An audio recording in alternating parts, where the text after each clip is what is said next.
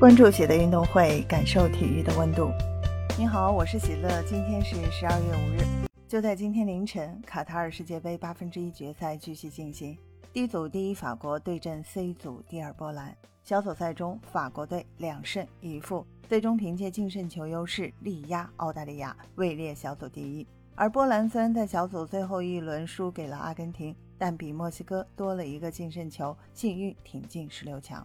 法国世界排名第四，波兰世界排名仅第二十六，两队实力存在一些差距。在小组赛中，姆巴佩状态火热，攻入三球，他也将金靴奖发起冲击。上半区中，荷兰和阿根廷已经顺利会师八强。事实证明，小组赛和淘汰赛对于强队来说是两种运动。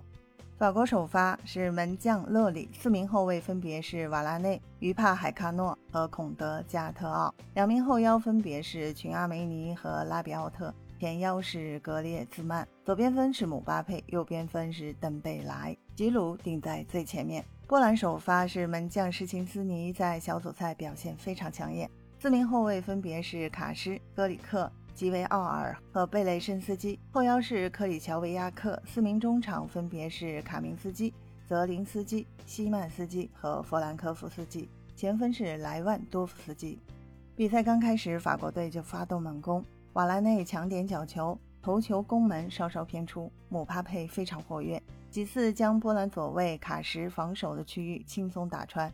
比赛第十二分钟，法国队前场连续配合，群阿梅尼在禁区外。突射冷箭，好在施金斯尼反应够快，一掌击出。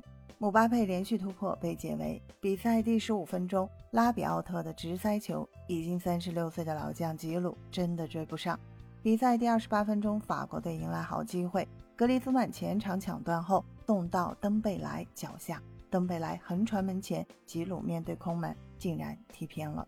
吉鲁在倒地伸腿碰球的时候没压住球。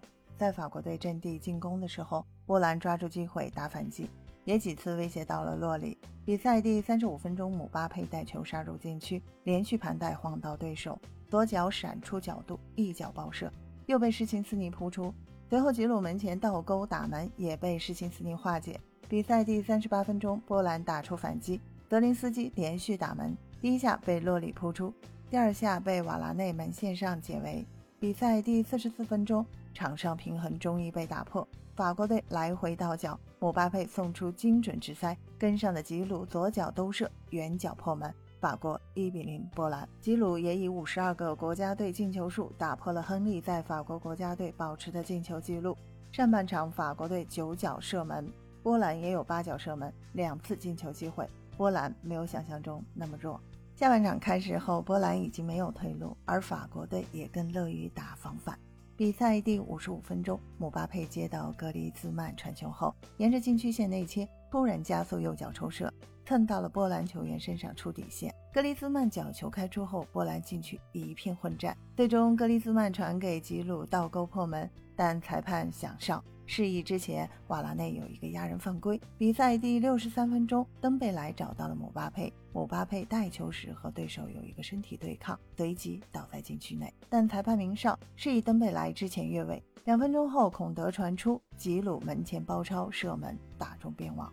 最后三十分钟，波兰连续换人压着法国队半场狂攻，但是他们几次打到禁区内都被法国队提前破坏。比赛第七十三分钟，场上比分再度被改写，法国队格里兹曼回防解围，前面的吉鲁给到右侧的登贝莱，登贝莱推进到中路后直塞给姆巴佩，姆巴佩禁区左侧原地发力爆射近角破门，法国队二比零波兰，这一球基本杀死比赛悬念。这球比昨天老塔罗几个机会球啊难多了，但是姆巴佩证明了他接班梅罗的能力。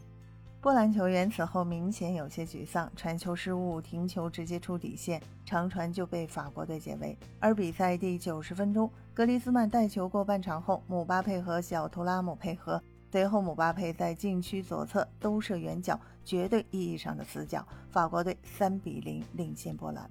本届世界杯独进五球，这也是姆巴佩个人第九粒世界杯进球，独享二十四岁以下世界杯射手王。